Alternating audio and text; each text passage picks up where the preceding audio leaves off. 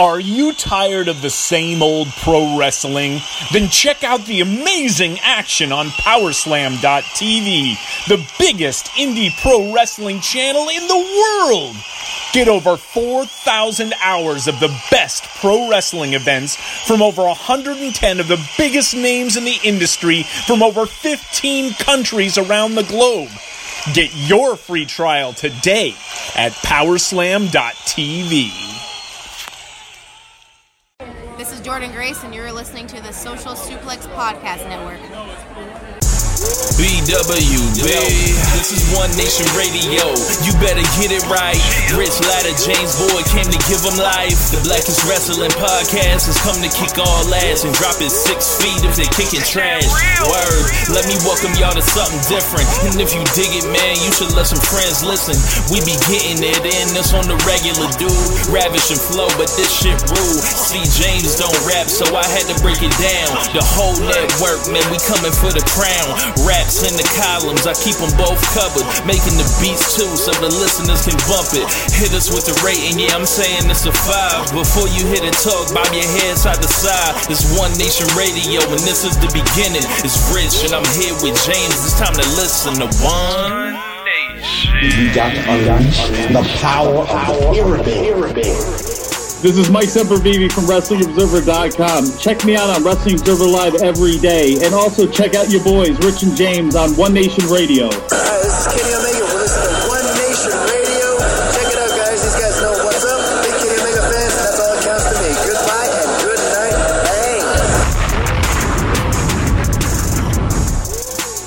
Ladies and gentlemen, welcome to this week's edition of One Nation Radio. I'm your host, James Boyd, and uh, with me, as usual, I have the tried, the true, the trusty Rich Latta. What's going on, man?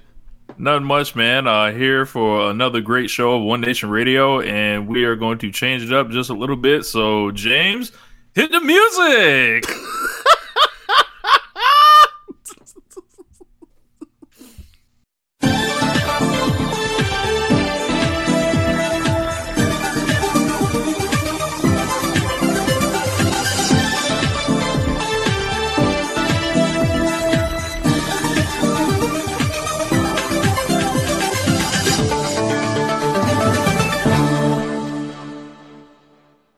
Okay, I guess this is not a new credo. What's the best thing in wrestling you saw this week? And we will start from the top. Korakuen Hall, ninth anniversary for Stardom. The only match that's out right now is the main event between Mayu Iwatani, the red belt, um, one World of Stardom red belt, whatever you want to call it. Mayu Iwatani, the champion, versus Momo Watanabe. Rich, what were your thoughts?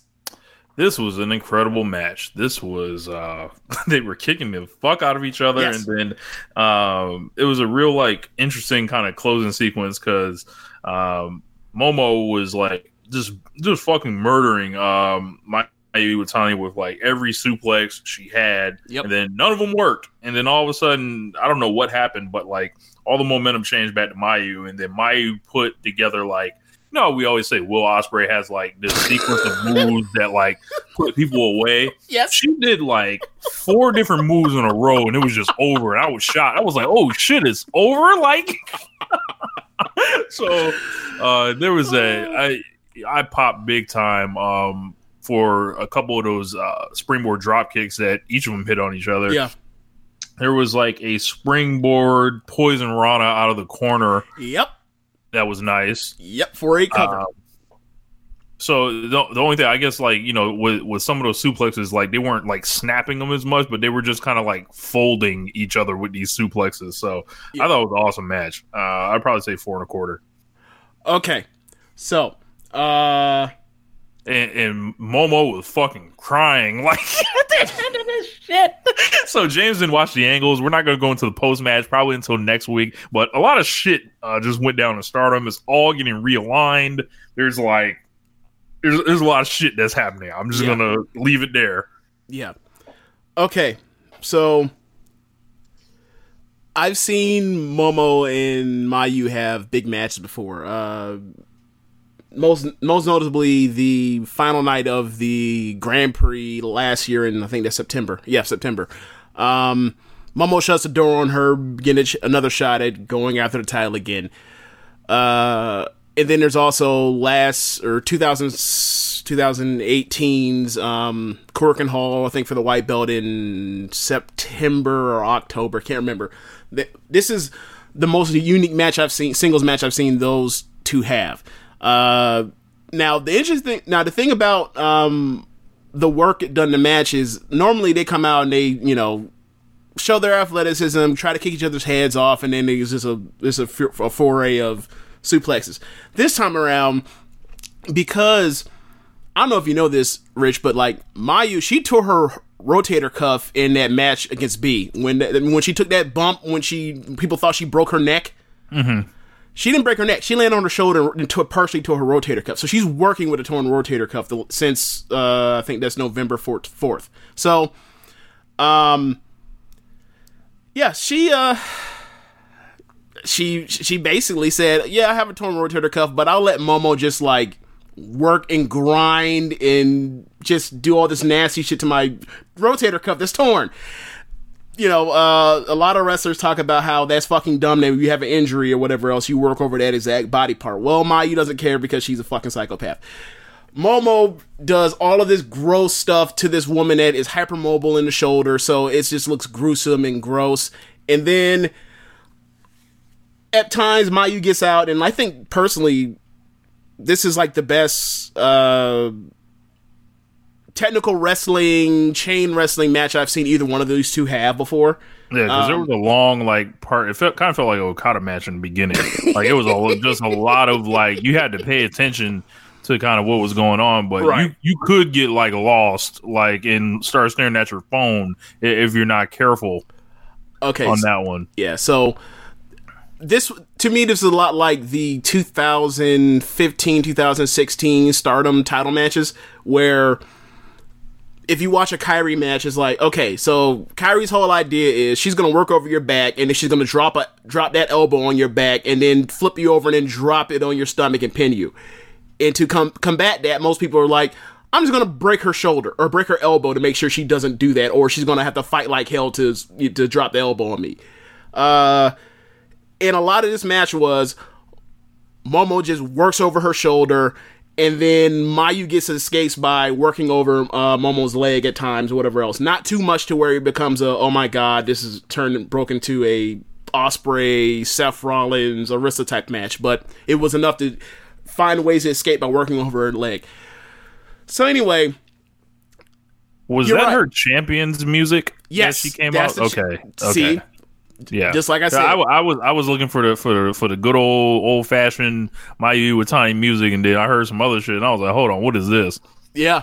I told you one of these days you're gonna hear you be like, what the fuck is this happy ass shit? Welcome welcome to championship Mayu music. Uh but yeah, they're they're just going back and forth and having like just this excellent match of, cr- of crosses and, and suplexes and um like Momo gets a run where she's like suplexing Mayu right on her neck over f- release release Germans, release uh what do they call uh peach sunrises it's it's just awesome and then all of a sudden Mayu said you know what i think i've had enough of this like and then she she does this move that uh I mean, like hits the switch, and then Yeah. it's a wrap. she hits the switch and she basically just she's she's on this second turnbuckle. She does this blind poison Rana deal that a reverse Rana deal that just like is always looks so dope for a pinfall, but like she rarely ever breaks that out unless it's somebody she like. It, it seems to me like she only breaks it out against like Kagetsu or Io or someone she absolutely trusts will not like fuck it up. So it was awesome. And then she ends up beating her with um, with her dragon suplex in in the middle of the ring. Like before that, there was a spot where like uh, Momo hit Mayu with the dragon suplex. You know, on, on some Rock Hogan mid or late '90s WWE hit somebody with your own fit with their finish type thing for storytelling. So, but yeah, I thought at the end like I, I had it at four and a half. I thought it was a great match. Uh, just another banger. And like Mayu's now in this run with in Hall now, where from the first from that Mayu match I talked or that Momo match I talked about in September to her um, tag match at uh, the beginning of the tag league uh, with against Momo and Zumi with Saki to she wins the belt against Bea and, Korakuen.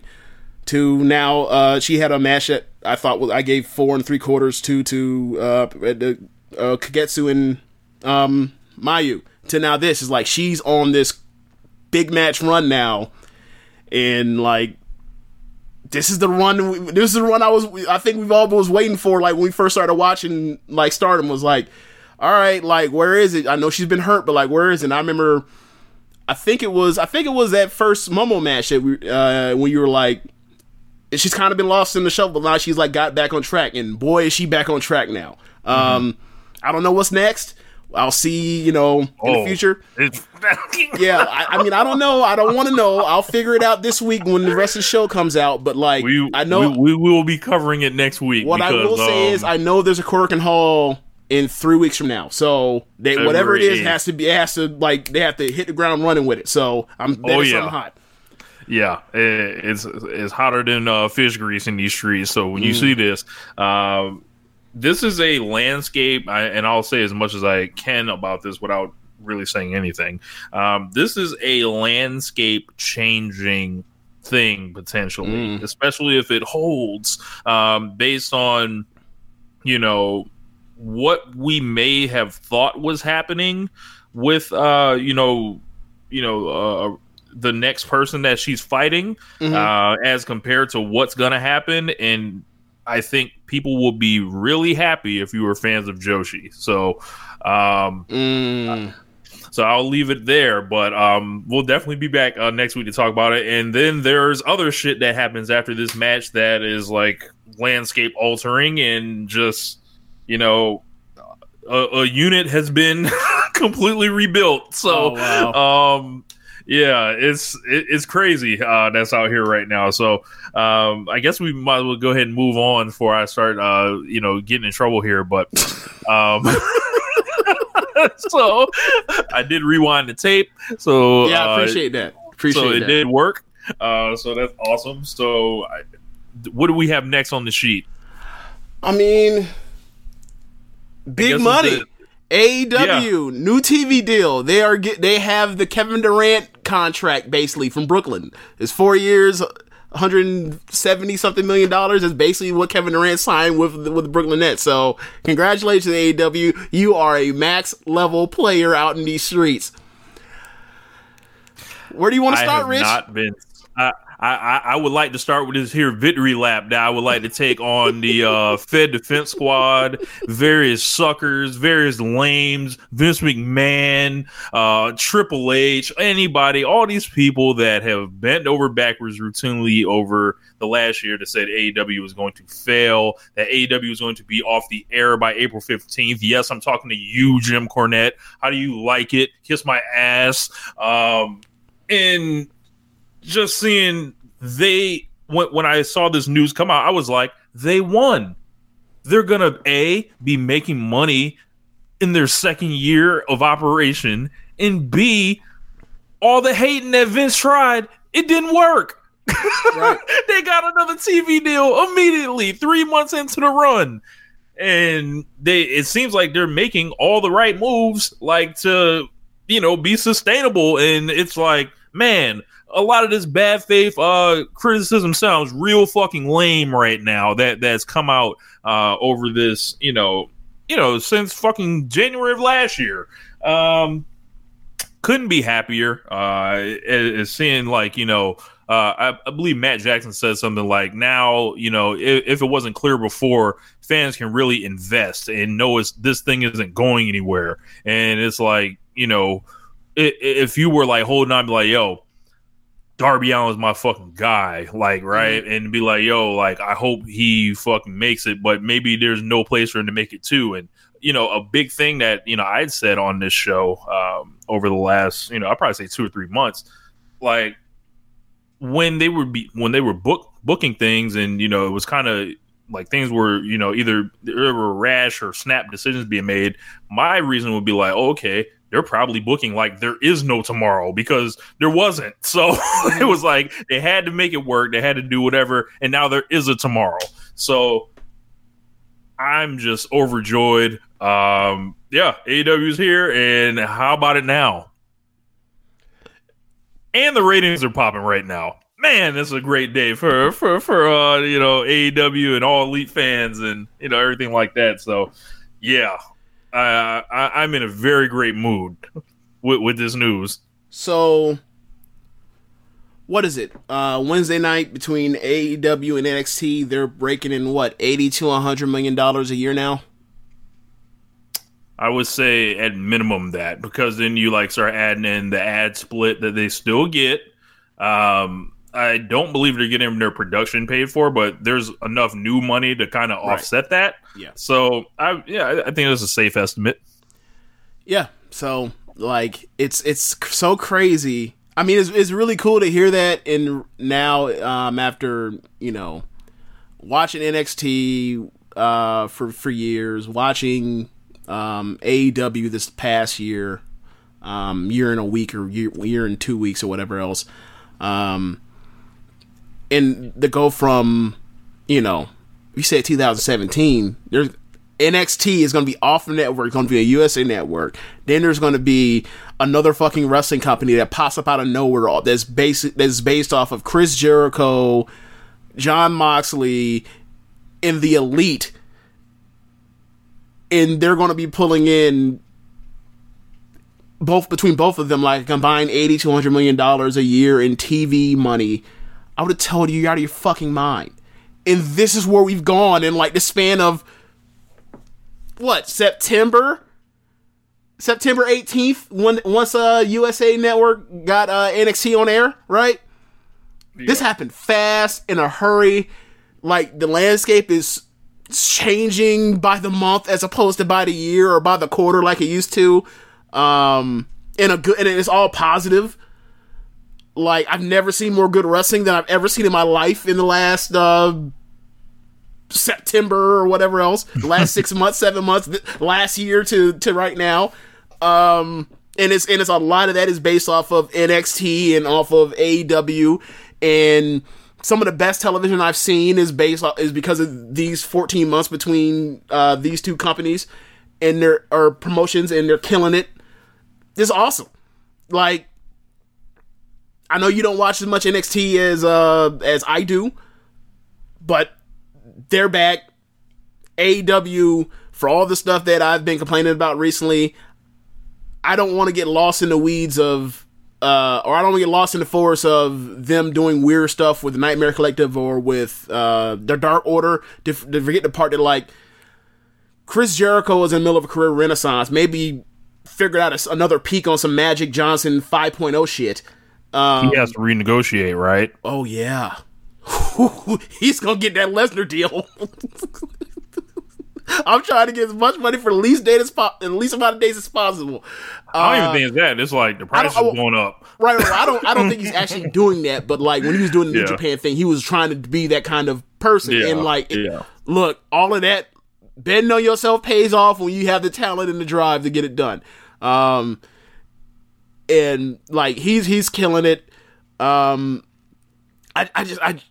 I- would never imagine that all this would have happened so fast, but here we are, and it's it's great for wrestling. It's great for wrestling fans, and um, like I just can't wait to watch more Wednesday night wrestling. And like it's gonna be here for a long time. It's gonna be Yep. here at least four four more years. Four more years. Uh, like Yeah. look, we ain't gotta go back. Yep. We, we we ain't got to be watching Monday or like you can just omit Mondays and Fridays co- completely, like your boys, you know. And Like I don't know. It's like it, it was something Dave said in, in like Mm-hmm. the Observer. He was like the whole idea of what Vince was trying to do was to drive their numbers down and you know chip at them Right. the whole time, right. and it ain't work. Nah, it's not going away. No, no. I think that it has worked. The problem is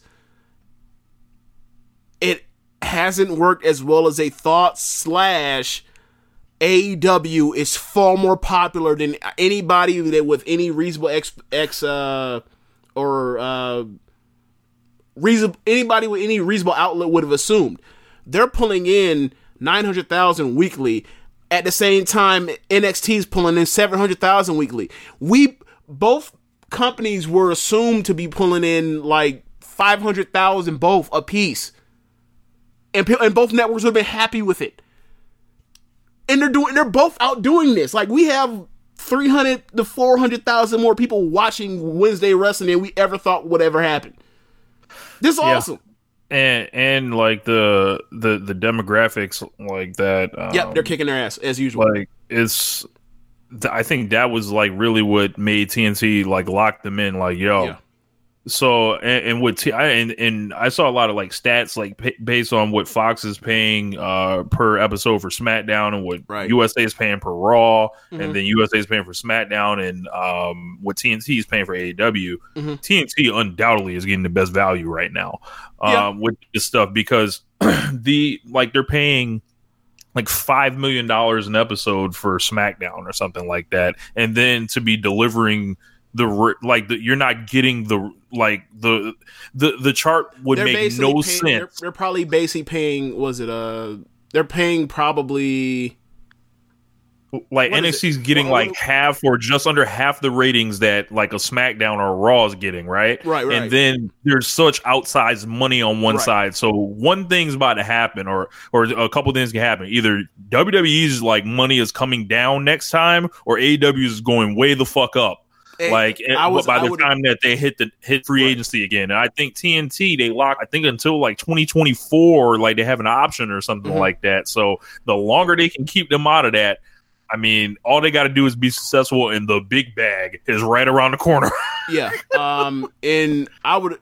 I mean, I would assume that if we're going to go for are the rates are the are the TV deals going to go down for or would they go up? I would suggest they're going to go up again because they keep going up regardless of whatever happens with this bubble of of live TV rights. It keeps going up all the time. So like yeah, I, I especially especially like um the room for them to go up, seeing it like four years from now they'll be more established uh, in households or as a as a brand name. Um, besides just being like this this startup type of thing, like yeah, like they definitely have more room to grow, and that's crazy. Um, considering they just got they just got max money. Yep. You know, Uh, they just got- they more just- more resources, more um, bidding for talent when they come up, and you know, shit. Anytime somebody's in free agency, like they're going to be able to compete now. So Yeah. that's all you can really ask for as a wrestling or- organization. So Yeah, to have and- to have money coming in, like Yeah, and this is at a time where like Marty Scurll is staying in Ring of Honor, Bandido staying in Ring of Honor, so you know they're getting huge deals. So like this is good for this is good for the wrestlers. Mm-hmm. I mean, so you know, or this is better for the wrestlers, right? Like, so that's that's you know that's seems to that seems to be another part of it for me that I'm happy about is like people are going to have choices, and their choices aren't going to be like make a bunch of money and you know toil away or whatever else. Like your work's going to get out there, you're going to make money, you have a chance to do less dates after you've already you know grinded to get there. Like with AEW there, with NXT there, you know, Ring of Honor still around. Ring of Honor looking like they have a second lease on life now, or really like a fifteenth lease lease on life. But yeah, man, it's look it's looking up, man. It's looking up. Yeah, man. Like so, like you know, Impact couldn't find a way to end up uh, getting this type of money. Uh, ROH couldn't figure out how to get how to get this money. Uh, MLW couldn't figure out how to get this money. Uh, I, I, you know, it, it just sounds like James, like you know, they uh, was not being run well. Sounds like they just ain't have it. You know, for all this time. Yeah, sounds like it. And it's not, and I mean, and it's not like Sling Sinclair doesn't have the money to make something like this work for them. And Look, it could have all been theirs. always, always, They- Unbelievable. they have the stations to put the shit on. Like, you know what I'm saying? Like, you know, so. And you, it'd be like you can't be like, well, they didn't have the talent, motherfucker. Cody was in Ring of Honor. Uh, the Young Bucks were in Ring of Honor. Uh, they were getting dates on Kenny because of New Japan connection. Right, like Could have they could have had the world. They were too, too small to be big and too big to be small. Like, and they ain't want to change none of it. And they ain't had no ambition. Scared money don't make no money. That like, you know, if y'all would have just joined what the fucking elite was saying, y'all be rolling in this dough right now. Instead, y'all threw a fucking alley oop for these dudes, and they they, they slammed it with a new fucking TV deal. They- so we will always have to come back to the part where Ring of Honor helped these fucking guys book and promote a pay per view that ultimately o- unlock the swag for them to leave their asses high and dry, and with, with no pot to piss in. boy, You you, you created your own fucking doom, or you know, or your own downfall for the time being. Like maybe Marty gets his shit back right. They still have some talent. They got to promote that talent and and figure that out. Um, but we'll see what happens with Ring of Honor in the in the in the coming days. Speaking of Ring of Honor, uh, because they're they're now seems like they like they they are uh, kicking up, kicking out at three, and they're starting to fire up. They uh, are coming up with quite the interesting WrestleMania weekend card, aren't they, Rich? They are. They have decided to start doing business with New Japan again, and it's almost like you know, um, every New Japan guy that gets added, there's like all this buzz and everything like that. It's almost like nobody actually gives a fuck about Ring of Honor. Like I was saying two years ago on, um, you know, in New Orleans. You know, like this is fucking New Japan. This is what this shit is. That's why people want want to want to get this shit popping. That's why people want to show up. I kept seeing every single um, name come out. I was like, "Oh, Jay White." I ain't going no fucking Lakeland for no Jay White. Right. All of a sudden, you know, it it's just name after name just starts coming.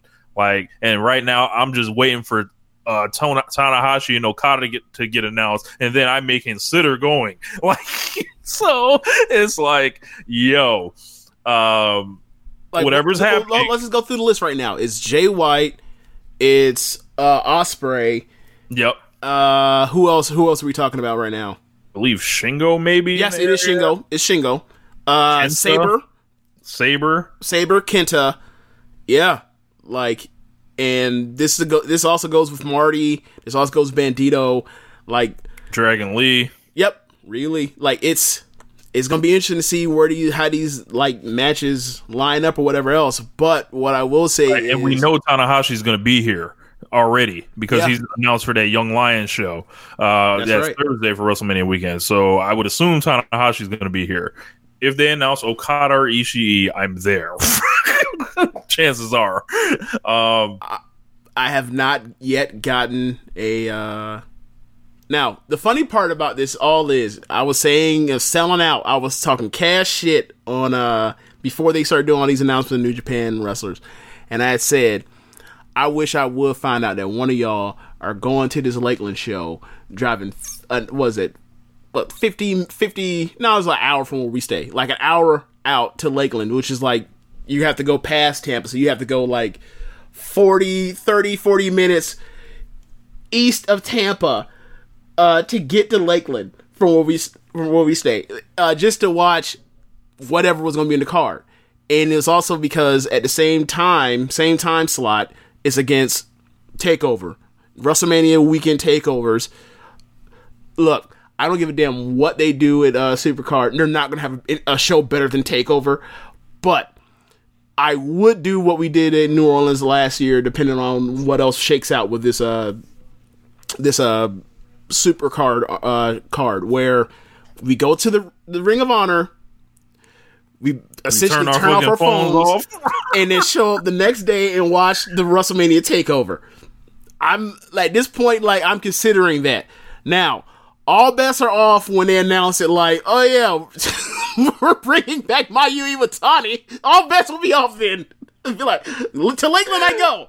But, um, I remember at the time saying like, watch they gonna watch they gonna come out here and they're gonna announce some Stardom wrestlers. I'm gonna be like, God damn it, y'all got me. Fine, y'all got me. Y'all got me. I'll I'll show up to Lakeland. But, uh, So it, it like looks the- like a great card. Ring It looks like Honor- it's setting up to be a great card. So it's like the Ring of Honor and New Japan relationship is re-blossomed, which is kind of like Interesting. weird, it, very interesting. And then with Marty being in the office, one of his goals to try to work with AEW as well as like, um, you know, where the Mexican promotions come in with CMLL being linked to, you know, that kind of triad of groups and AAA is on the AEW side. Mhm. It's like this it, Marty and bring the NWA into it. It's like, bro, like this man Marty like is about to like, you know. Just spin in a circle and like try to bring all this shit together. Like he's the magnet out here. Like, well, like what the fuck's going on out here? Um, but yeah, like uh, very interesting. Like how like the fortunes have changed uh, for for ROH, and it only gets better because uh, I'm hearing also that Bully Ray is no longer in a management role. And if you know me, I've been waiting, as Joe Budden would say. Um, yeah, so Bully Ray uh, supposedly was in charge of like Women of Honor, which is a well-known trash fire of a Maybe- division that makes What um, is that makes? AEW look like '90s. Nineties all Jap- uh, you to say is like say like nineties all Japan women's? Correct. I bitch you dumb. Yes. Okay, so what I was going to say to you is like, I was trying to. I was sorry for interrupting, but I was going to ask you like, was 2018 Women of Honor like the worst like division in major American professional wrestling? Was there anything worse? Like, may I don't know. Maybe it was like a SmackDown tag team division that was shittier or something like that. Maybe, but I don't even think I, don't even think it was that bad, or, or or WWE put on anything that as bad as what Women of Honor was last year. That was just embarrassing. Shit. Two, look, the 2017, the Divas are back. Alexa Bliss, Carmella dual title runs in the summer. Yuck. Yuckington. Yeah, Um, or 2018, I think. Sorry. Yeah, you, yeah, you meant 2018. The problem with that is like 2018 women's main roster WWE still had the rise of Becky Lynch in it. when, when the fuck did Yeah. Women of at- Honor at ever had end. anything like that? Yeah. What what if they ever said, "Hey, we're gonna have someone get over by beating someone in the in the middle of the ring with their move week after week after week"? They even set up like the possibility of even getting a Becky Lynch to that spot to that place. They they could. I don't know who they could have, and, and they will still fuck it up, or at least last year's on of Honor. I don't. I don't know. Like you, we were just we started off the show talking about Mayu Iwatani, right? They literally had her, right? They literally had her, and they couldn't get a three star match out of her because they were doing this Kelly Klein bullshit. So, uh, my good buddy Jonathan Gresham will be taking over the Women of Honor. Oh. Um, yeah, so n- know nothing about him as a booking mind, but I mean, it's, it's not Bully Ray. So, It's not Like, somebody that's like- trying to like- recreate the heat from the '90s and shit. Correct. Like, yeah, we, we're open for all suggestions uh, at this point. So, uh, Mr. Bully Ray, as as you know, you blocked me on Twitter last year for, for questioning your bus- business acumen, invited me to come on your show, which I declined like a smart person, um, a clearly superior being uh, than you, and. and, and and you know what what happens a year later the, the the chicken and the cows and the crow like the, it all comes home to roost so bully ray out of there stick to busted open radio So, is he done with the company, or is he just a wrestler now? i think he's just a wrestler right now Oh, okay. Well, he can do that, I guess. Uh, yeah yeah yeah, man. Like, I mean, one thing I will say with the Jonathan Gresham thing is like, it will be, it will be, uh, as far as the booking or whatever else, like that will be done a lot more professionally, a lot more to the cuff, a lot less less goofy. Just for the fact that like we don't have him coming out here having security come to grab people from the from the uh, from the stands, have them come backstage so that he could talk to the fans and shit and intimidate them. So we ain't got to worry about that. So that's our that, this is a leg up just off rip. The professionalism just off the charts. i forgot something during the um the AEW tv deal thing Uh huh. The hiring of Taz in conjunction with Oh, yeah. the second show uh, that's going to be on TNT. That's a first run show. Um, I'm very excited about it, and, and you know, one thing about AEW is they only have two hours a week, and it's like a perfect show, like at that length. But it's like, man, you you wish you could platform, you know, some more people just a little bit more.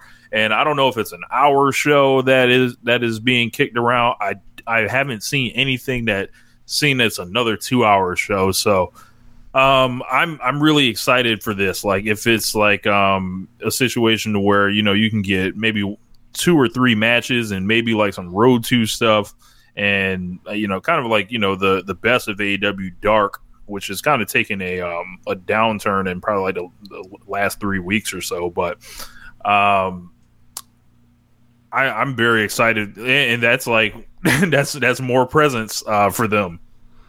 Yeah, so I don't think the plans are out yet, but normally they do dark. They normally do tape dark before or after uh, Dynamite. I don't remember. Uh, they do it before and after. Ah, like they, okay. they might do a do a, a pre-show match, which is like your first dark match, Gotcha. and then they'll do two matches after uh, Dynamite goes off. Okay, all right. I just don't want it to turn into a situation where like the crowd gets burned out over time or whatever else because you're running a four hour taping. Um.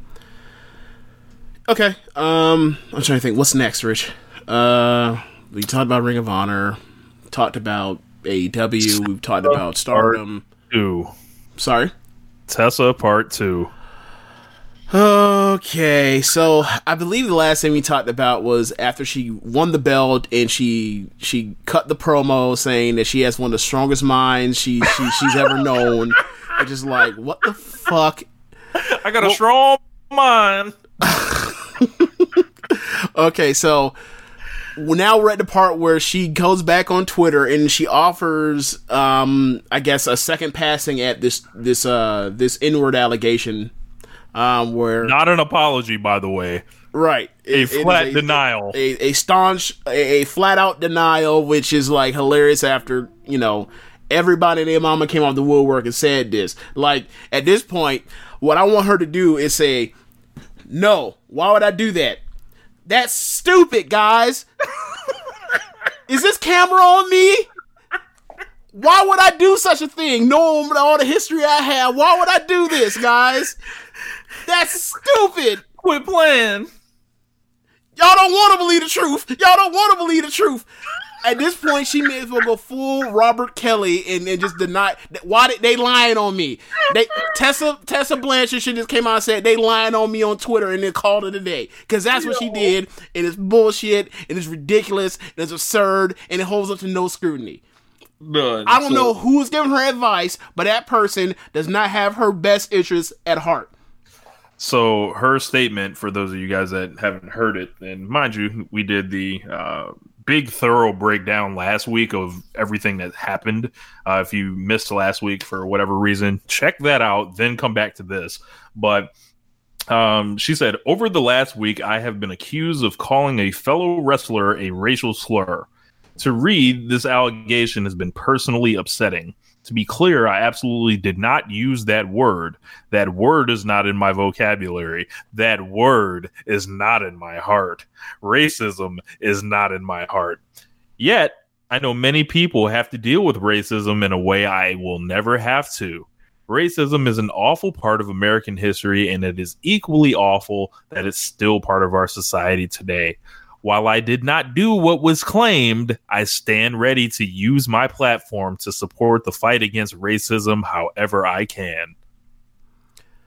Wow. Yeah. So, a couple things, and I think uh, Jason uh, Solomon made a great point about this. She came out and gave this huge denial of the fact that she said the N word, but said nothing about the fact that like the N word was also thrown in there with like spitting on this black woman. She didn't even say like like she didn't uh, say the woman's name. Nope.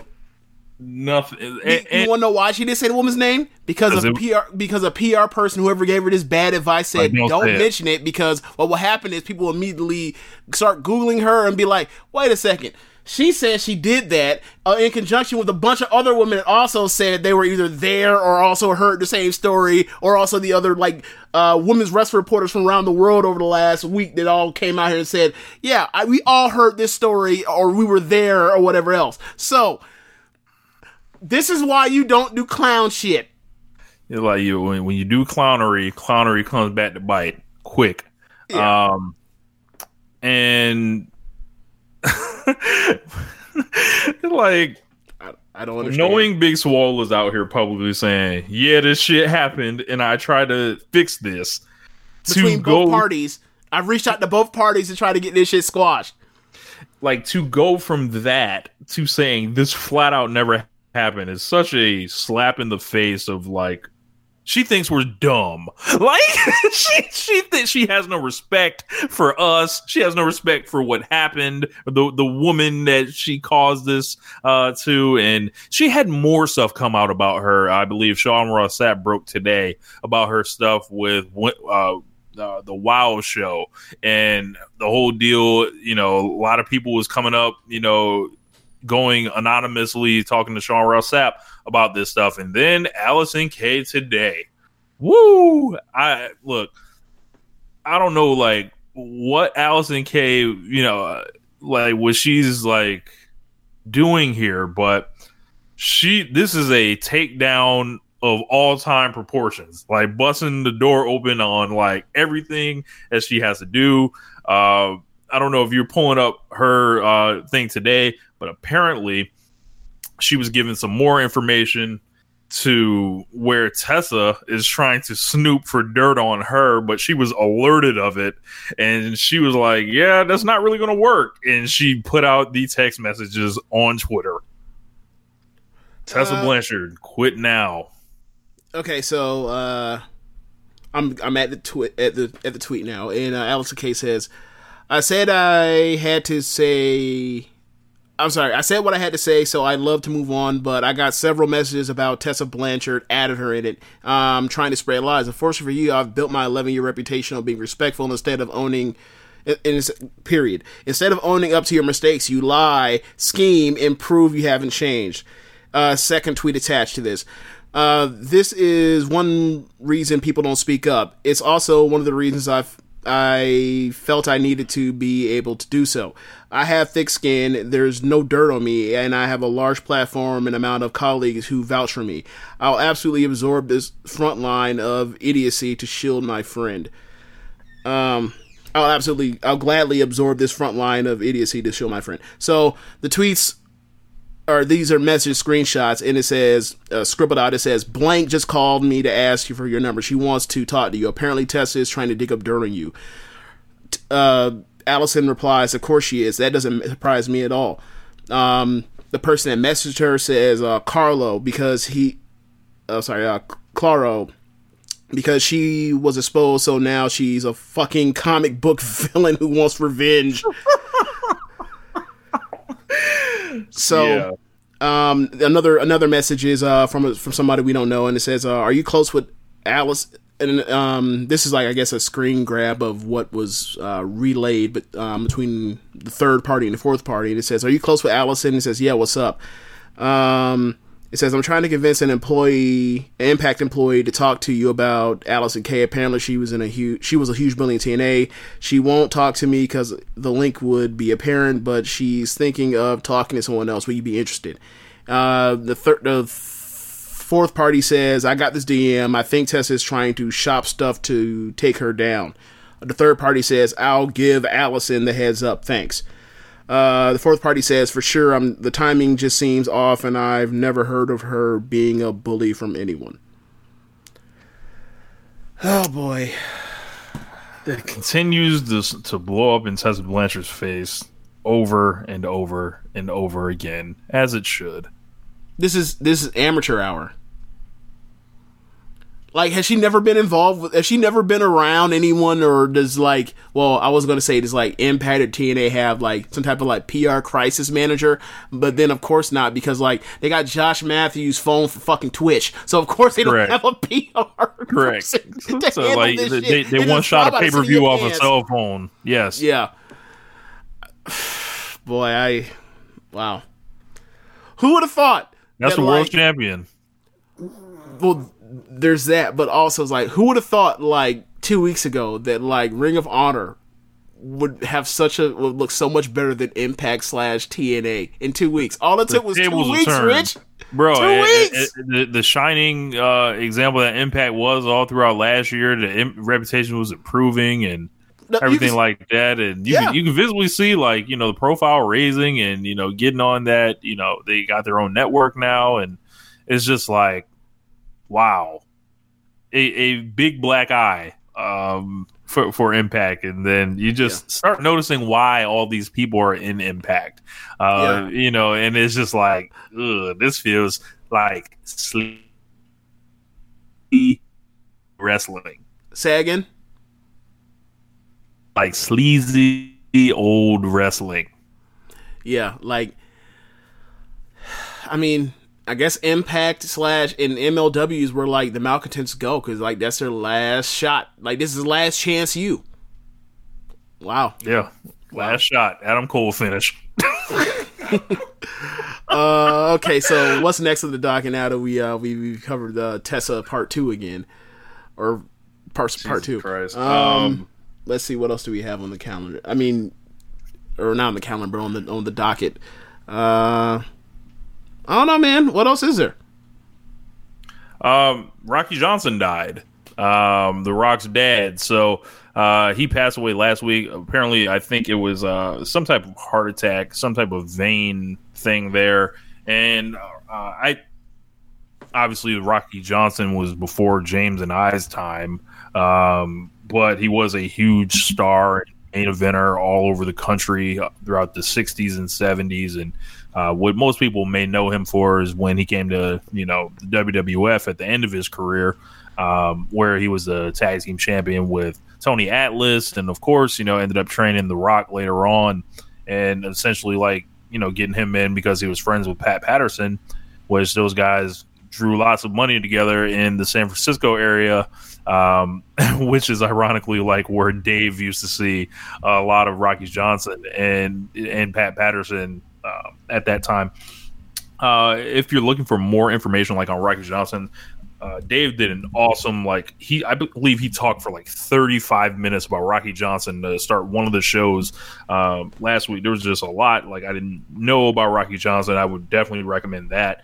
And you know, it's always sad when someone dies, and Rocky Johnson's a great uh, you know performer of like you know when you start talking about black wrestlers and uh, everything that you know a lot of black wrestlers went through, and you, I can imagine the, the stuff he had to do being a, a, a top guy in all the, these towns or whatever, being paid well and whatever, but still being a second class citizen. You can still probably like trace that anywhere, and he was kind of a cautionary tale um, for you know uh, from everything I heard, where they ended up he ended up not really having much to show for his career towards the you know end of it, and you know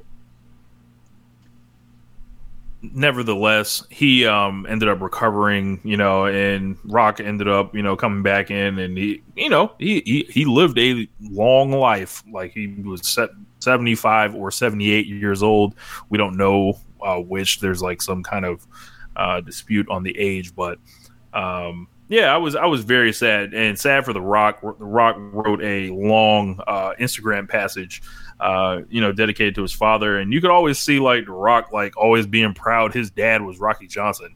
Going back to when he played his dad on that 70s show. Uh, you remember that? No, Like, not at all.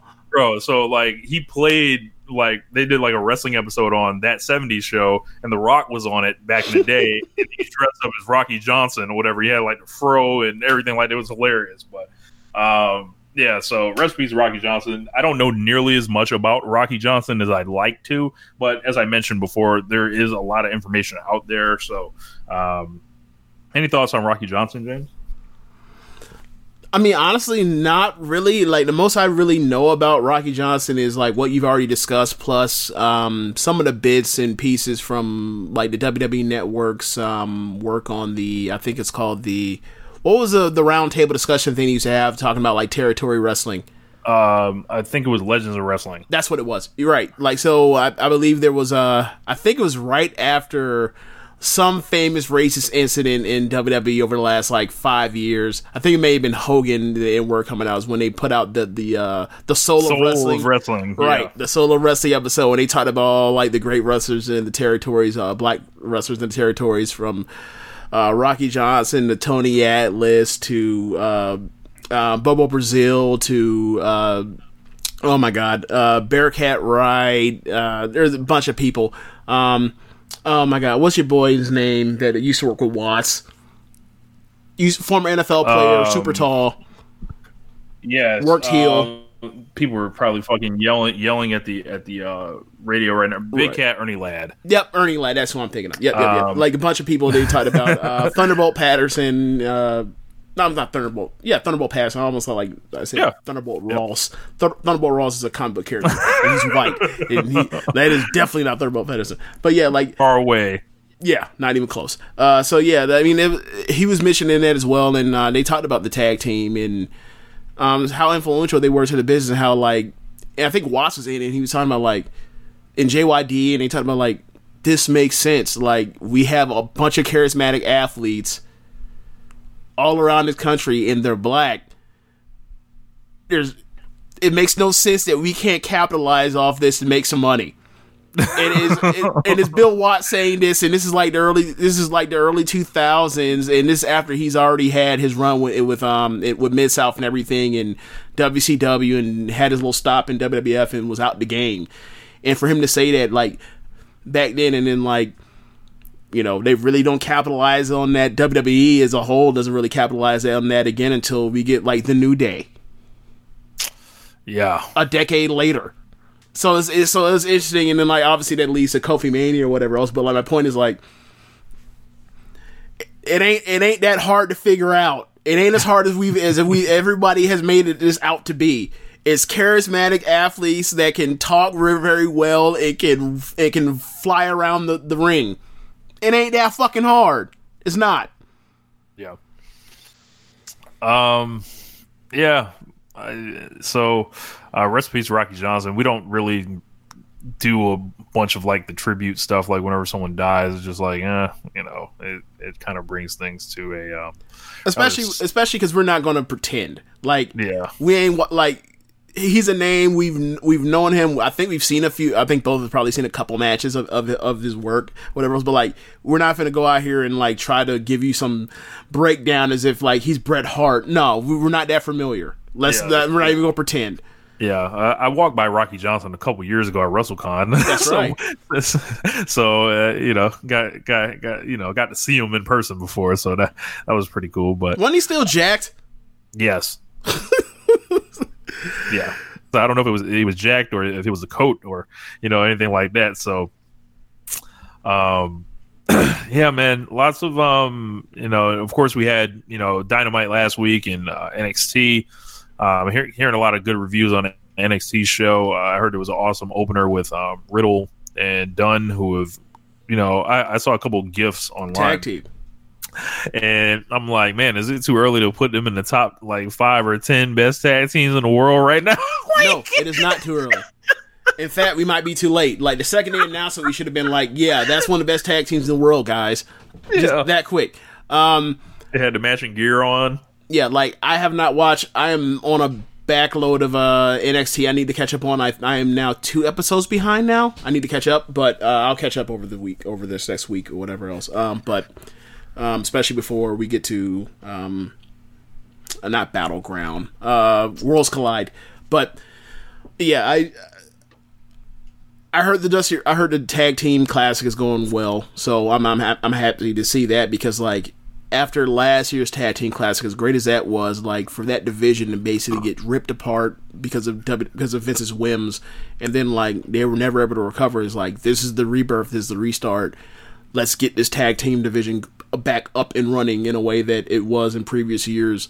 Um, and you know they they've always been the driver of tag team wrestling in WWE um, NXT. Like you go from the DIY revival feud or the Al- American Alpha revival feud um, to all of a sudden you get Usos New Day, you get um, Seth and Dean versus the Bar. Like, and on the main roster that carried 2017, especially after WrestleMania 33. So like, I need I need it, it, I always have to look back to NXT to, to be like what's what's the what are we what are they one year ahead of for everything. So um I, I so when they get this going, we know what they expect for 2021 uh, WWE main roster. So, um, of course, like they had uh, the first bash at the beach week. Of Yes. course, the second week will be on the boat. Bosh Uh, week. I loved, yeah, I, I loved, uh, you know, the aesthetic and the, the set and everything like that. It was real nice. Um, Do you think they should have awesome. went further in with the Bash of the Beach motif, or do you think that was just a, a perfect touch? I think they could have gone more or whatever, but I won't complain about what they. Yeah, did. like, I so- want I, look, I want the full sand, the full sand beach uh, entrance like Bash at the Beach back in the day. Like I want to see. Obviously, uh, you can't really repeat this because it's like it's not 1998 again. But like, I want to see someone get like hurricanrana into sand, like when Rey was Hurricane uh, Jericho into the sand. That's what I want. Yeah. I, I want to replicate that. So um, they had a crazy uh, opening fatal four way match. This was fucking awesome. Yes. Um, Page and um, Omega ended up winning. I didn't think that was going to happen. Um, so I'm kind of like, so I thought I knew what they were doing the whole time. I no longer know. They may fucking end up winning the belts and just dragging the shit out longer, but I'm totally intrigued. Um, I, I thought it would be a PNP here, but apparently they're not going to do that right now. So uh, the Bucks ended up, you know, doing a bunch of work essentially, and you know they were acting like whiny hoes that uh, Kenny and uh, Page, you know, did their Buckshot Lariat V trigger combo, got the got the victory over uh, uh, Chucky T. Uh, awesome match. Like when the matches start like this, or excuse me, when when Dynamite starts like this, it seems like they get off to a running start. So yeah, so they they started like right as the bell rang. Like they, you don't even think they did a show open. Like like AEW presents Dynamite, and all of a sudden eh, the action just starts in the ring. And um, I gotta say to you, like I have this weird thing to where like I can't and I can't explain it. I don't know why, but like I enjoy watching Chucky Chucky T get pinned. I don't know why, but like any any match that he's in, like he needs to eat the pin on. I don't know why I feel this way, but I do. And they pinned him at the end. I was like, great, fantastic. That's exactly what you need to do. Pin this man. Um, but yeah, all jokes aside, like, I think that what they're gonna do is like they're gonna have they're gonna have their tag match, and this is where it blows up for them finally. Like they finally combust when SCU gets their title shot. And uh, I mean, I, what I will say is I wish that they would come up with more interesting more interesting things to do with SCU besides like the story is always somebody besides SCU and whatever they're doing for the tag titles. But um, for inaugural champions, they're kind of feeling like transitional, long term transitional champions. Uh, like we don't know who they're gonna drop them to, but like whoever they drop them to is gonna be like the real team that's like they're gonna see. Is to me, it seems like they're gonna actually elevate. Whether it's actually gonna be Pac and, and Han- or, I'm sorry, uh, Hangman and Kenny, or if this is just almost like the. uh almost like Thunder Rock breaking up, where it's like this is where Hangman finally like sticks it to sticks it to Kenny Yeah. or whatever else, or maybe you know he gets driven to that in the middle of the match or whatever else. But like we'll see. Is that when when is that title shot? It's next week, so Oh, um, wow. that'll be on the boat. That's it's So- crazy how they figured out how to like have two hot matches off of you know like I mean obviously it's building week to week, but it's like you watch NXT and you see how they kind of like build to like a show over three weeks or four, even four weeks from time to time, and then like AEW's approach isn't really to do it that way. Like they build like one to two weeks out, most times one week out, and it's, uh, it, it keep it fresh, like with new matchups. So that's, I mean, I think they're doing bo- both both uh, sides are doing uh, really good jobs with that. Um, I'm trying to think what's uh what else is uh, scheduled besides, or actually let's go through the rest of the uh, Dynamite card. Uh, what was the second Uh, match after that? Uh, before that, we got Cody Rhodes accepting um, uh, MJF stipulations Yes. and all that. He came out there wearing that suit, and he cut a kind of a weird promo. He did a bunch of like insider shit in- Yes. in, his promo, Yes. and it was like. I thought it, it wasn't like it. I I don't know. It's I, I like the passionate Cody Rhodes promos Mhm. more. It seems like he was kind of like fucking off to me. On Think so? one. Like I like the line about like how he said that like you've been craved for fame for ever since you were a kid, and they apparently they you know he he Summer Jam screened him, or he did all Mhm. but Summer Jam screened him by saying like you know you were a kid on a they put you like your mom was a pageant queen or whatever else and put your ass on like was Rosie it the O'Donnell. Rosie O'Donnell show? Yeah, Yeah. so it's like interesting. I wonder if that that YouTube's out. I wonder if that's on YouTube. It's got Somebody gotta have yeah, that. somebody has to. Somebody always has some dopey B footage somewhere. Um, Yeah.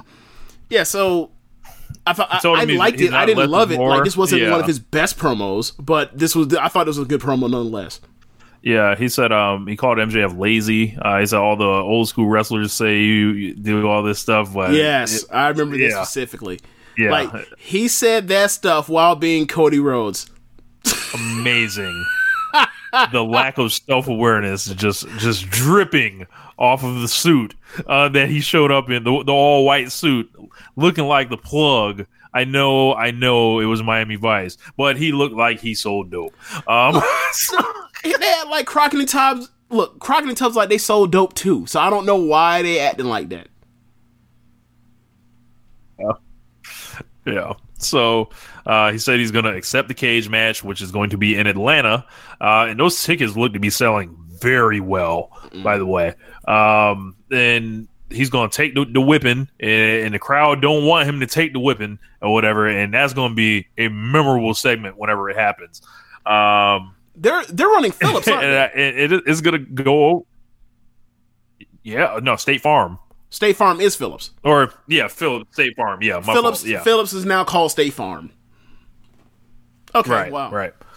Um, so and those tickets are selling very well. So I'd expect like you know that to be like a big show. They're already building to it a month out. So, um, let's see. Uh, there was some more. Uh, there was a Joey Janela promo that was not Good really good at all. Um, and taught and did you know did all of the okay this isn't as bad as lana and rusev. I'm, I'm not even gonna give a but it's not as bad as lana or in rusev and bobby lashley. But what i will say is there are parallels there and like obviously i'm kind of in the stockholm syndrome type of thing with, a, with some of the things that I hate about I, I hate about WWE or Vince's booking is like things that like I'm always like braced for impact when, when it comes to uh AEW and I don't know if that's fair or not, but like I'm I'm still I'm still braced for impact and this whole thing where like a woman turns on you and then like your response is to like completely just berate or not berate but uh or belittle the woman is just like I find that just to be ugh. Um I I don't I don't know man like I don't I really like want to see them wrestle. like- Do I feel you? like Joe Janela is above this. I feel like Joe Janela is like above this, and I know it's like you're not really supposed to say that because you're always supposed to be trying to build like new people. Like maybe this is a platform for Kip Sabian to get over, but Right. I don't know. I like Joey Janela a lot more than this. Yeah. I think my problems with it is like the stuff where like they're they're constantly pointing back at like this was a prior relationship. This was a prior relationship. Except that like for a AEW or a person that's only that doesn't know them in their personal lives and the GCW stuff, whatever else, like I didn't really know that. So and I don't really so like to me it's like one it doesn't feel really earned because I never saw them on screen together. So I don't I'm not like this is I don't feel like Matt Hardy, uh, Edge and Lita. I don't feel like that at all. I just feel like this is something I'm being told that happened and I'm like, okay, cool. But like I think that would be more effective for both of them or for all three parties involved if they had never gotten to the part where like she's attacking Janela behind backstage by giving low blows and then he has to comment on her. I feel like it'd be better if like th- there's clearly something going on. They're wrestling and then like in the middle of the match Penelope like screws him over to try to get heat for uh for a comeback for Janela like in, in the match, like you know, like you know, she'll get in the middle and she'll do interference and she'll do like um uh, like head scissors or hurricanranas, whatever, to, to opponents. Like that's what I feel like she should do, or she should do, you know, a little bit more than that, or whatever else, and go from there. And obviously, I feel like they should be putting over Kip Sabian um, for the time being because Janela's already over. Like Kip's the one that needs the help. Um, and like I've, like you said before, like Janela can lose all the time; it won't matter. so you may as well like get over a hill.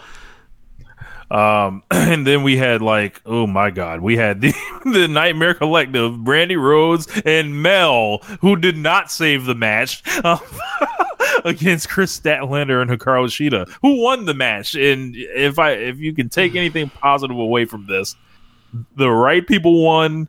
They weren't ruined. I don't think we got the fuck off heat that we normally get with the Nightmare Collective. And Shida came out with uh, the stick and boshed uh, Dr. Luther with that shit. Yeah, Have at uh, wa- was a bad match. Wasn't one of the worst matches I've ever seen on professional television, professional wrestling television. Just a standard bad match. The right people won. Mel, she's better than Brandi. She doesn't have the heat that Brandi has, but she's better than Brandi. Um, that doesn't really say much about how good she is, or if she even is good to begin with. Time will tell. She just seemed kind of like someone that was just there and was just had. You know what she reminded me of? She was like she was like a white Tamina. She was there. She did some work. She had no charisma. She was there. She doesn't look necessarily like a stiff or or out of place. She's just there. Yeah. And, and she was yeah, obviously she's tall, so like she- there's, there's you know there's also some dominance there too. So this how tall she was because I didn't. I, I yeah, I, yeah, yeah, dominance. Yes, um, you know, I, it did catch me by surprise how tall Mel was. I, I didn't didn't, realize was get that that. Now I think I think they're so- bullshit about her being six two, but like I thought she was probably like Oh, five she's not ten. fucking six two, Yeah, five ten, right, easy. right. Um, but yeah, you know, it, she didn't Statlander one. I, you know, uh, I've seen much worse, Yeah. but I've also seen much better. Look, good look, good thing we ruined that good ass match, la- championship match last week, right? That was definitely worth it. That definitely Yeah, got Statlander yeah, and Shida more over. Uh, yeah, I, I don't know, man. That's that's they, they still got work to do here. Um, so they did like uh, this weird thing where the Dark Order did like paid advertisement to tell us their evil plan uh, on how they were going to recruit. Um, I don't I don't know like if that necessarily makes sense.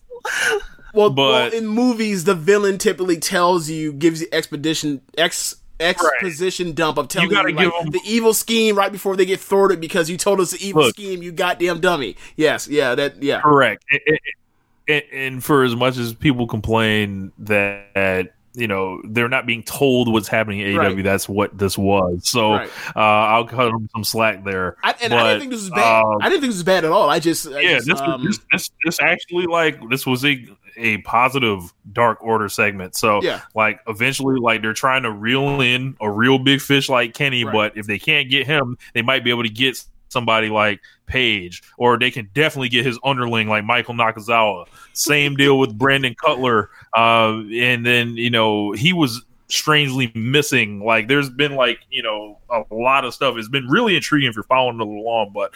uh Cutler definitely been up to something, and and and um, you know the Bucks are also a target for the Dark Order. I think that's eventually the end game here is like a Bucks Dark Order match. So the the Bucks are hell bent on you know working with these guys. So uh, I think by the time the match comes, it will be over to some degree, but. Th- this was a good segment this week. So, um, and of course, they mentioned Hangman being another target because he's grown distant. Then we got Sammy G, Sammy Guevara versus Jon Moxley. This was an awesome match. Um, I, I thought it was great. I thought it was a. This was like say that again. You said this is like of what? like AEW, like the like the like the X Pac of like the inner circle or the six of the inner circle and everything like that. I think he has a higher ceiling than Waltman did or whatever. that's because Waltman's obviously far uh, in an era where his size far worked more against him than Sammy G's will, and um, I thought this was excellent. Like Moxley beat him, but gave him plenty, and it's like everything Sammy G does. He's not some fucking geek. He loses matches, but like he didn't need to go in there and get squashed uh, by Jon Moxley because like when you're starting to look at levels, if you're a level lower than Sammy G, I expect Sammy G to I, I expect Moxley to squash that person. Mhm. Sammy G is clearly a guy that's that's made right in the middle. Whenever they want to flip the switch and decide, hey, you're a fucking babyface now, the crowd's gonna fucking love him. So, um, yeah, this was awesome. Yeah, I thought it was a really good match as well. Um, I thought a lot of the same things you did were like he's clearly you know landing offense on Moxley, but he's never. But like you're until the very end, until that knee strike at the end, like you never actually thought for a second he was even going to get you know a, a pin attempt on him like a like a serious near fall but he actually got one. Um and the crowd bought it. So like in the second it was almost like that was the goal. Like we are going to work towards getting that man a near fall that people will be, will halfway believe and then Moxley just immediately gets up and just hits him with his fucking move and get, ends the match. And I thought perfect. That's how that's how it should work. Like you should always build towards having any type of competitive match or semi-competitive match to where the person that's working from or that's working from um, behind gets an advantage at some point. You think for even a split second they can win, and then like the person um, that should win just wins after that. That's how So that's how a lot of these stardom matches work on on road or uh, not I want to say road two shows, but like matches between Korakuen Halls. So Mox debuts like an alternate finish, which is a submission move, like he reversed, like he went for a moonsault and fell into a rear naked choke. Yep. Uh, seemingly building up his blood sport match at the same time. Yes, he was definitely getting his Shayna Baszler on. Yeah. Um, after that, uh, AEW's world champion Chris Jericho came out there. Lights went out, of course. Take a shot. Uh, they came back, and Hager, Santana Ortiz, everybody was in the ring. They whooped his country ass, and basically, uh, Jericho whooped him with the belt. Uh, Hager gave him the the low blow. Uh, Ortiz and Santana, the running low blow. you know, yeah, yeah. Ortiz and Santana hit a move on him. Then Jericho took the spike off his jacket and blinded him, uh, or Yes. seemingly blinded him, stabbed him in the eye. And immediately I was thinking, wow, they're doing some. Well, this got to be this got Tony Khan's fingerprints all over it, like some J- like JYD blinding or something like that. actually it's funny because the the uh I believe what I heard was that it's a re- it's almost like a replay of the Road Warrior spiking Dusty. And guess who was on com- and guess who was on commentary? Uh Jim Ross. Jim Ross and Schiavone were on commentary for when the Road Warrior spiked Dusty in the eye. Amazing. this shit was 35 years ago or some shit like that. They did it. I think it was, yeah, 86, I think. Yeah, like, they're bringing that shit from 86, Did you- Rich. Did you ever hear uh, the story behind that? Like Dusty Rhodes was trying to get him so fired, and they had just come up with like a no like bleeding rule, and Ah. Dusty was the booker, so he was like, "Man, fuck this! I, I like I, y'all was trying to," and it was like a power struggle going on, and he was like, "Well, I'm about to get myself fired," and end up going to work for Vince. So Mm. he did this shit on t- on national TV. started bleeding shit, and they fired that man immediately. Well, had to. Look, look, if you're Dusty Rhodes and they tell you that you can't bleed, then you have to go somewhere else, right? I, I think it was more than that. gotta remember, but- Dusty was out here. Remember, Dusty, like, had a reputation of, like, remember, he used to, like, gig his arm and shit. Yeah, yeah. He's Why did he gig his arm? There's no more, there's no more space on my forehead to cut. coin slots. Um, yeah. So then Jericho did an interview after. Really good, built up. Uh, you know the reason why everything was happening and everything like that. And uh, I forgot to mention the Moxley and uh, Sammy G was a semifinal in the mini tournament. Uh, Yes. to determine a new number one contender. Um, then we got the six man tag of MJF, Blade, and the Butcher. Well, hold on before we get to that. Yeah. How do you feel about how Okay, uh, how do you feel about the effectiveness of uh, that beatdown on Moxley? Do you think that did a good job? Do, do you like? I can't wait till Moxley comes back and fucks these dudes up, or like, how, how do you feel about it? I thought it was a a needed thing for the inner circle to Mhm. get them like you know established. Yeah, like it's like these like these, like these dudes like will fuck you up just how they fucked Dustin Rhodes up in the parking lot. And it's been a while since we've seen some stuff like that. PNP have been gone for a while. Sammy G's only been on t- only been the only one doing matches recently. Jericho's like hadn't been on the show for a while, but uh, it kind of reinforced that, and then it gives Moxley you know. Give him the hill to climb. Like you gotta had to fight through all these motherfuckers. So, and you know he ain't got no friends because he's a loner. Um, so yeah, it, it works from like uh, you know, pretty much every angle. Okay, so for me, like I thought that the job was well done. If you're someone that wants to see someone take down uh, Inner Circle or Slash Jericho, whatever else, but from the other perspective, for me, it was kind of like, yeah, sounds about right. You want to steal a million dollar car from me, from from us? We're going to take your fucking eye. If you're, you're lucky, you only lost your eye. You're lucky we didn't fucking kill you in cold blood. Well, You're lucky we didn't leave you face down in the middle of a ditch like like Dean like uh, Seth Rollins to talk about with you uh, five six years ago. Like you, you were messing with with those guys. Yes. What, what were their names, James? Yes, like, yes. You want to you want to steal like about a about a million dollars worth of uh something in value from niggas nicknamed Thug and Ruffian. What were you, what do you expect was going to happen?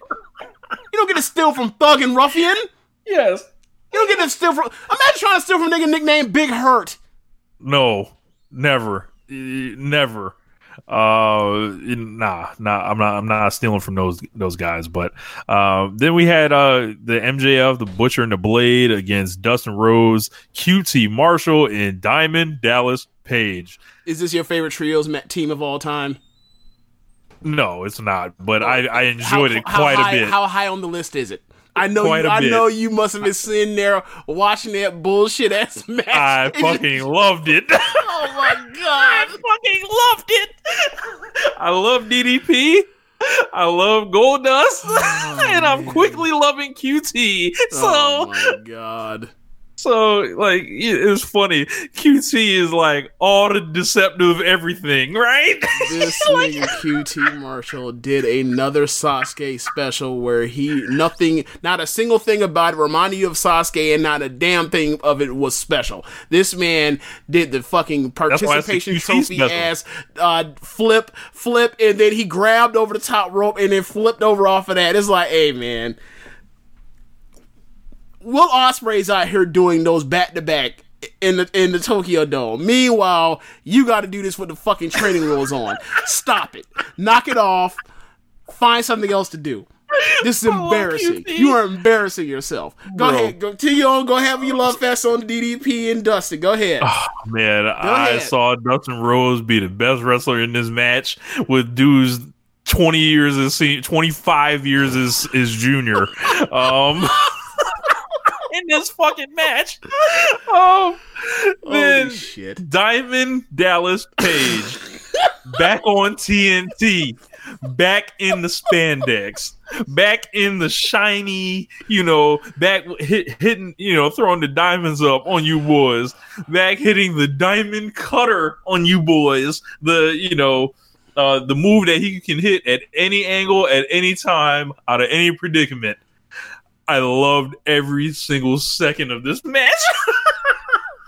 And I love I've loved DDP since like 1997. So this was fucking awesome. Um Are we gonna talk about the dive? and I don't need to dive? see Are we gonna talk about the you damn dive? right we're gonna talk about the dive. God, that Yeah. So so my man my man Air Diamond Dallas Page Oh made his God. debut out here. He- not not normally known for coming off the top rope, but that yoga got his body feeling different. You know, he's 63 years old, maybe lying about a year or two here or there. We never know with these guys. Um, but yeah, he jumped up on the top rope. All those dudes outside the ring, and that man fell with style. And He fell with style. Style. yes, That man fell like that man fell. You know how they say people sink like a stone. That man dropped Yes. like a crack rock on the street. he just, just, just so unelegantly, just, just, gravity just said, "Nah, bro, come here." Nah, like it was just. He just did the most basic, blandest dive, and it was like they set this spot up for him. You can't, you can't- You can't even front flip di- diamond uh, uh, page. No, no, nothing. Nah. You can't fuck around with it. Okay, fine. He landed on They top need of all them. He landed You on know, top of all them to. niggas' heads and shoulders. I was just like, boy, this. good for you. Good for you. They spotlighting you. They march for you. Go ahead. Go ahead and do it. He, he- and he wasn't bad at all. Like he held his own for a dude at 63 or whatever else and ain't been wrestling forever. He did a good job. He was super over. Crowd was into it, so it's a success. But if you watch that match with a critical eye, mm-mm. Like I've, I've seen a lot worse. I've seen a lot worse. So I'm not gonna kill it. But I thought it was just a standard fi- just a standard regular ass match with some old timers, and it was fun for for the crowd. So it's a thumbs up. But like yeah, you know, but like don't don't don't think about it for Bro, more than, it's- like it's- five seconds. Do not do that, please don't. Yes, you, you, like do not come out like you know. Did, did, this felt kind of like you know the the opening Tokyo Dome match, like when oh all Oh my them dudes was out there, you know. and when all the dudes out there, I don't know when I'm ever be out here again. I'm, I'm about to go like your boy Sano. I'm about to fucking go for it. oh, Okay, so the butcher and the blade are finished. By the way, oh like yeah, they're done. they're I mean, done. They, but It's they over. were they were done after their first week. Like once they did the the um once they did the match with Darby and Cody, it was like I remember saying to you like they did this whole thing for this you know for be these mercenaries that come in, um, just try to buy time until it's time for pay per view for MJF and Cody. And I said to you like I'll say this though. and it, well, let me finish. Well, and I said to you, like, what's the end game here from once they get established in the in the tag team division for AEW? What are they going to be the number three or four heels in that division? And look where they look. That's exactly where they are. There. I mean, I'm not saying they're uh they're Angelico and Evans. They're above that, but not too much above it. So I I like what if I'm looking at this whole storyline as like a collective, right? Like I love the branching technique that I'm kind of seeing. That's like it feels like you're playing uh N64 game kind of, and it's like, all right, if you get jumped out on, you do have to fight this guy, but you're always kind of getting back to the goal somehow, which is Cody and MJF still, and it's bringing in all these like supporting people underneath it, and Yeah. this is getting written with a lot of care and attention that I wish could go to other places at times, but um it's good to see like I feel like what we're establishing with this now is the AEW playbook. Like Yeah. when it's done like well. Yeah, like people have friends, people fight for their friends, and they go from there. And like rivalries start up, or you know things get stuck in in mud because of uh, friction or whatever else between intentions between other parties, like real people would in real life. It's been real. Uh, what I will say is. What I need now at this point, because we've done so much with DDP, I need DDP to get his ass whooped by somebody. I need somebody to beat DDP's ass to get heat for Cody. Am I right? Like, how much more? How much more are we going to let him shine in the past without him eventually setting up uh, him getting taken out and injured by MJF got to beat his ass. Right. I mean, they've been, and they've been teasing that for a while now. Like, if MJF slash Wardlow are going to have to t- take him down or put him down or whatever else to have Cody do his thing to set up a you know an MJF match or whatever else in the future.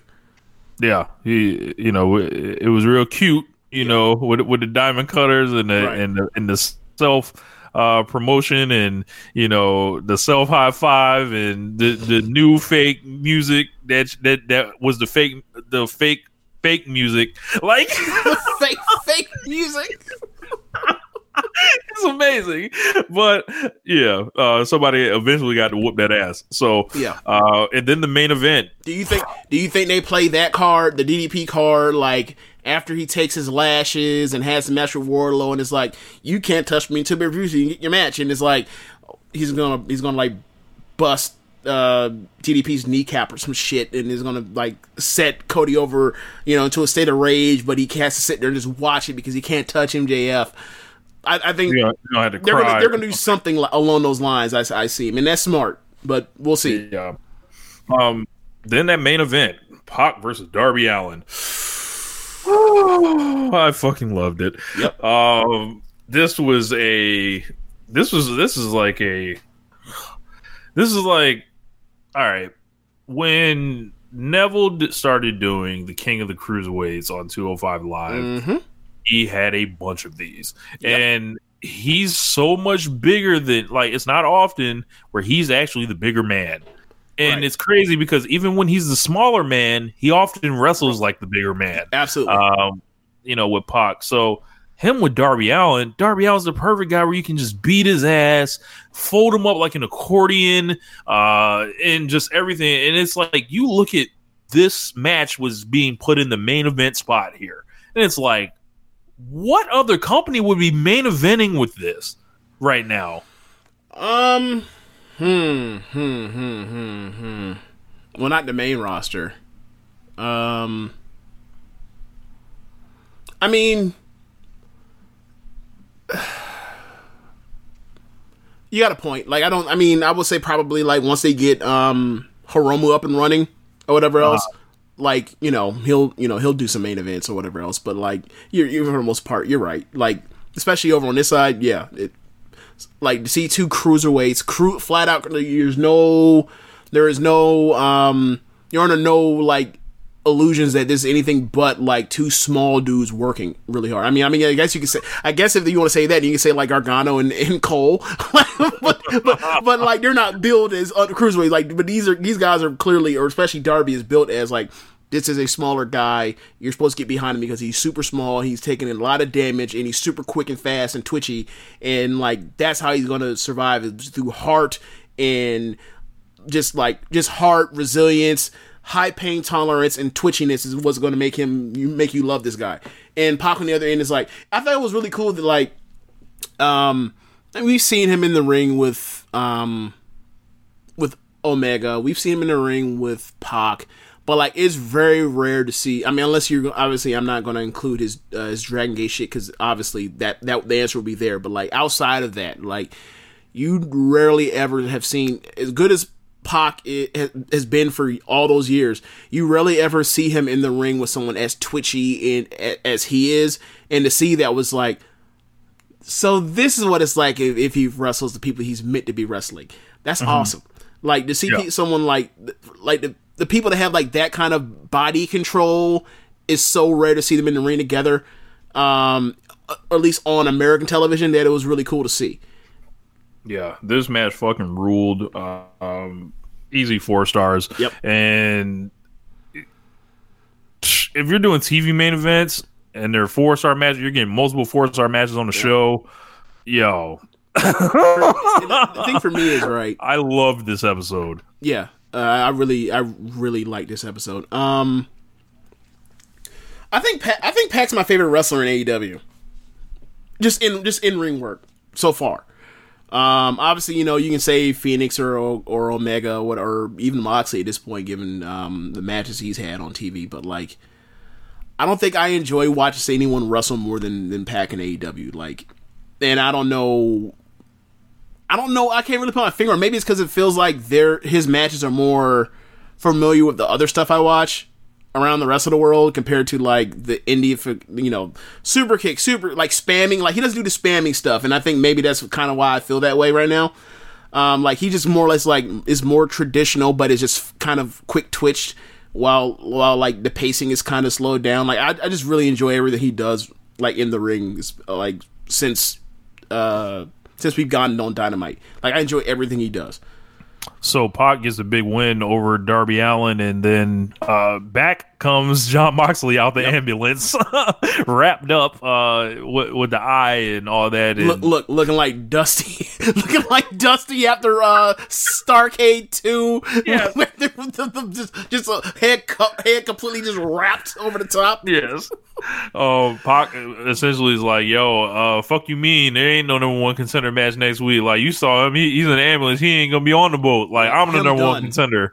And then uh, Mox let him know it ain't going down like that. And then all of a sudden, you remember these two guys have unfinished business. They Right. had a draw to, That's against right. each other uh, before, and it's like it all comes back together, and it's just like this is so well booked. Hey. Like that was my comment at the time. Hey, and I get to say it unironically.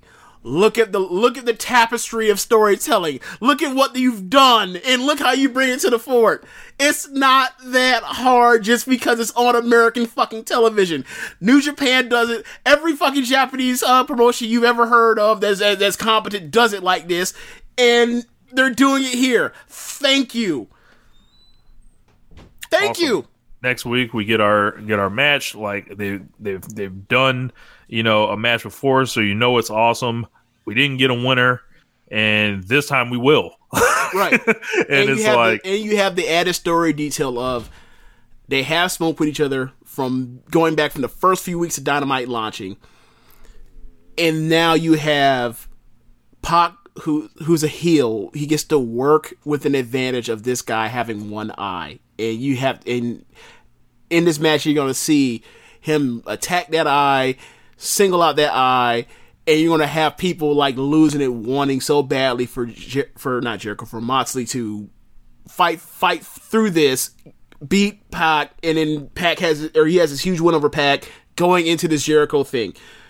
It sets him up to be like this huge baby face. Obviously, already is a, a top baby face. Like this sets him up to be like. There's no. I mean, after, I imagine like depending on how well this goes on Wednesday, like after, we leave Wednesday night, like I don't see any reason for anyone to be like, yeah, I, I don't see it as as Moxley being the next AEW champion. Like I think this is a great stepping stone for him. yeah um we'll see how it goes but the the um boat looks loaded so i can't wait for wednesday So what else is on the card besides the two matches we talked about between the Pac and and the tag match? So there's also Jericho and uh, PMP, I believe, Mm-hmm. against Jungle or, or excuse me, uh, Jurassic Express. That's gonna be a really good match.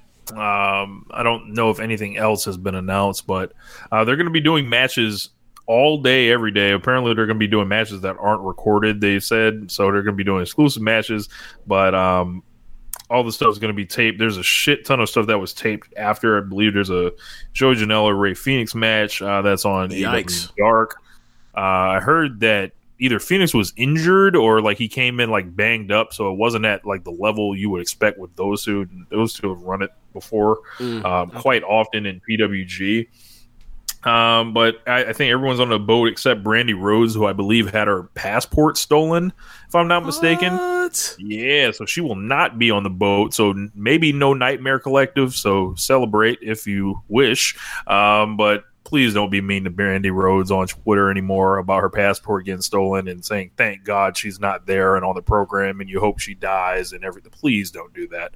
Um, so besides that, man, uh, is there anything else uh, this week? We uh, we we got to really uh cover. it, You know, uh, I guess we should probably like eventually do our awards uh show. So Okay, so uh, I- when do you want to do that? Do you want to do that on Wednesday, or when do you want to do that? Or not Wednesday, but like or midweek? Do you want to do a mid- midweek show where you do that? I'll have to do the calculations because I know we got the Royal Rumble coming Right. up next week.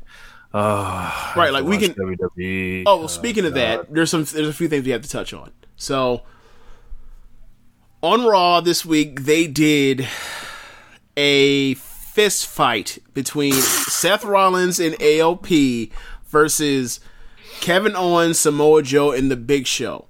And I believe that was the main event. It went five minutes and 16 seconds. How can you, why would you have a six person tag match, Rich, in the main event of Raw that goes five minutes? because they don't care. Um, Okay. Well, at the end, and I didn't watch the match. I'm just asking questions. But uh, what I will say is, uh, they did a, a bit of a storytelling beat where um, they did another rematch between Aleister Black and uh, oh my god, uh, Buddy Murphy, and Buddy, Buddy Murphy, Murphy. took another loss. So Buddy Murphy is now joined with Seth. Um, so I, it looks like Seth doing a little bit of uh, a little bit of dark ordering right now. Um, but but whatever. Like add to the stable. get look. I'm look. They got something for it look. They got something for uh, Buddy Murphy to do because you know they're always going to do something with Seth. So good for Buddy Murphy. He finally found him a spot. So we might actually finally have Right. out of this batch of call ups from last year of NXTers and, and 205 livers. This might be the first person that actually really got some shit to do for real, um, with some roster, with some real life roster positioning besides Lacey Evans. So congratulations. You you know what this tells me? This tells me they need somebody to take them pinfalls for that group because Hey. they ain't pinning AOP Hey. and they damn sure ain't pinning stuff. hey, there's always room. There's always room for a Sammy Guevara. There's always room. There's always room for a Saya, uh, a Saya Ida. You need pin eaters that are, that can actually work. So good for them. Whatever. Um, now, and I believe So on. Uh, when does Buddy Murphy? I would say they have a horrible track record of. of of elevating people beyond uh, pin eater, and you know they just have to be careful with it because Buddy Murphy Yeah. can fall by the wayside like dozens Every- of other guys Right. before him. absolutely. Um, and I, yeah, absolutely. I, I have nothing to add to that other, outside of that. Um, I'm trying to think what else we have.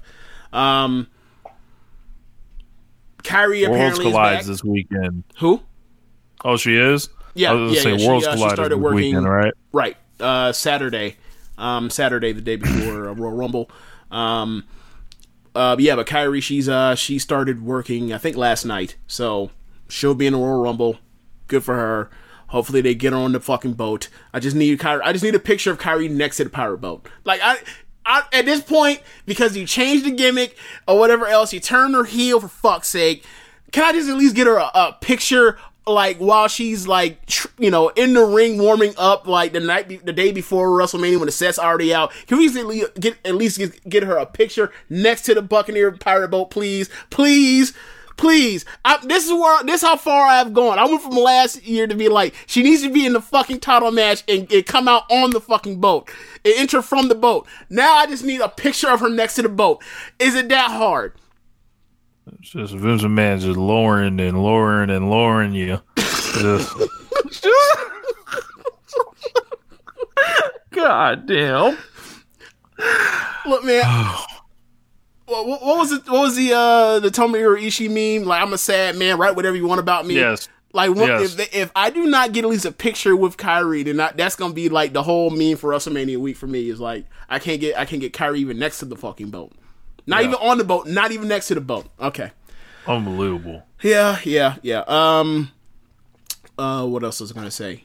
Yeah, uh this is just in passing, but like they're continuing the storyline between uh Otis and Mandy and like apparently this is like be- they're becoming America's sweetheart couple. Wow. yeah, like uh they're they're playing the storyline with Otis with with uh Mandy where like Mandy seems to actually legitimately like her, like Otis, and like Sonya is like thinks that she's playing him. But she doesn't realize that like that Mandy's actually feeling Otis. So you, you- look, this could go somewhere really nice where we have two baby faces coming out of this that people like, or it's gonna t- turn the normal way where we embarrass Otis for being a schmuck that that basically you know flew too close to the sun Yep. and gets more and gets some heat for for Mandy. So, given the history of this company, She'll end up kicking him in the dick. oh yeah, like Zack Ryder, that's right. Yeah, but at least Otis won't get murdered three times in like four weeks. So Okay. there's there's that. But yeah, I, I I think that's all I got on the main roster. And and can can I take my victory lap now, or should I wait until after he loses at the Royal Rumble? uh, talking about who? Daniel Bryan. Yeah, wait, just wait. You gotta you gotta wait. You gotta wait. Yeah. Yeah. Okay. I, I, I I will delay it a week just in case Yeah. they they and put the belt on them, Just in case what? just in case they come to their senses and actually put the belt on them. yeah, like it, let's see. Royal, let's say men's Royal Rumble, women's Royal Rumble, and then like the title matches we have on on point right now. Like real quick because we, I think we'll probably talk about this in passing uh, during the midweek show. But like, the winner has to be Roman for the men, right? It seems like there's no other option, James. That's that's how they've set it up. But I mean, like, okay, you, the only person you would like, if it's not Roman versus Daniel Bryan, then what the fuck are we doing here? Right? if it's not Roman versus Daniel Bryan, WWE doesn't want us to love them. Got a point there. Um, yeah, I think that's the end of the show. I mean, I mean, I'm assuming for the women's side, it's gonna be like. I mean, you could always have Cain Velasquez. You always have Cain Velasquez win the Royal Rumble. You know, uh, that's that's that's you know, if we're, if we were playing, uh, you know, book the worst scenario, a la our boy the implications.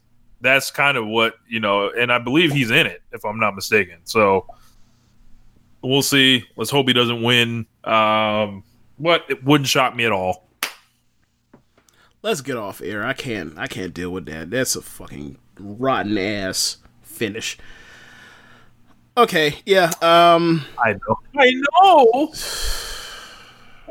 that's the end of the show. Uh, be sure to rate us on whatever app you're using. Oh, listen to before we do that, we got our first donation this week. Huh? How about that? So shouts out. I I, I want to um, shout out to our the the first of many. So everyone else after will be copying this man Stealing swag. stealing swag, basically coming out here and you know following behind. You know, so shouts out, and I'm pulling it up now. So shout outs to Frank Newbecker, who was our first monthly donator. So um, he had left a comment said, "Just drop you guys a monthly donation because you guys are the best wrestling podcast out there.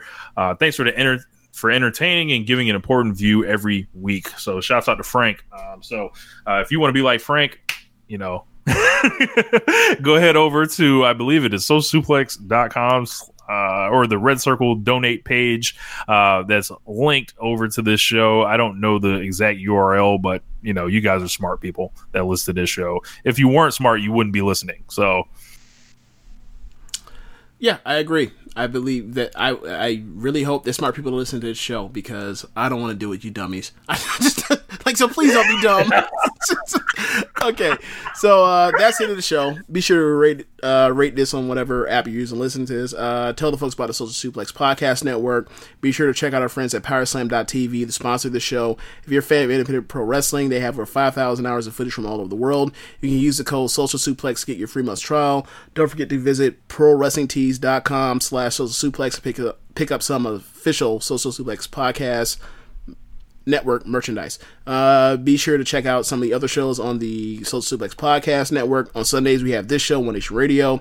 On Tuesdays, we have Keeping It Strong Style. On Wednesdays, we have the Ricky and Clive Wrestling Podcast. On every other Wednesday, we have Roman Watch This Shit. On Thursdays, we have Get in the Ring. And on Saturdays, we have All Things Elite. Thanks for listening. Later. peace.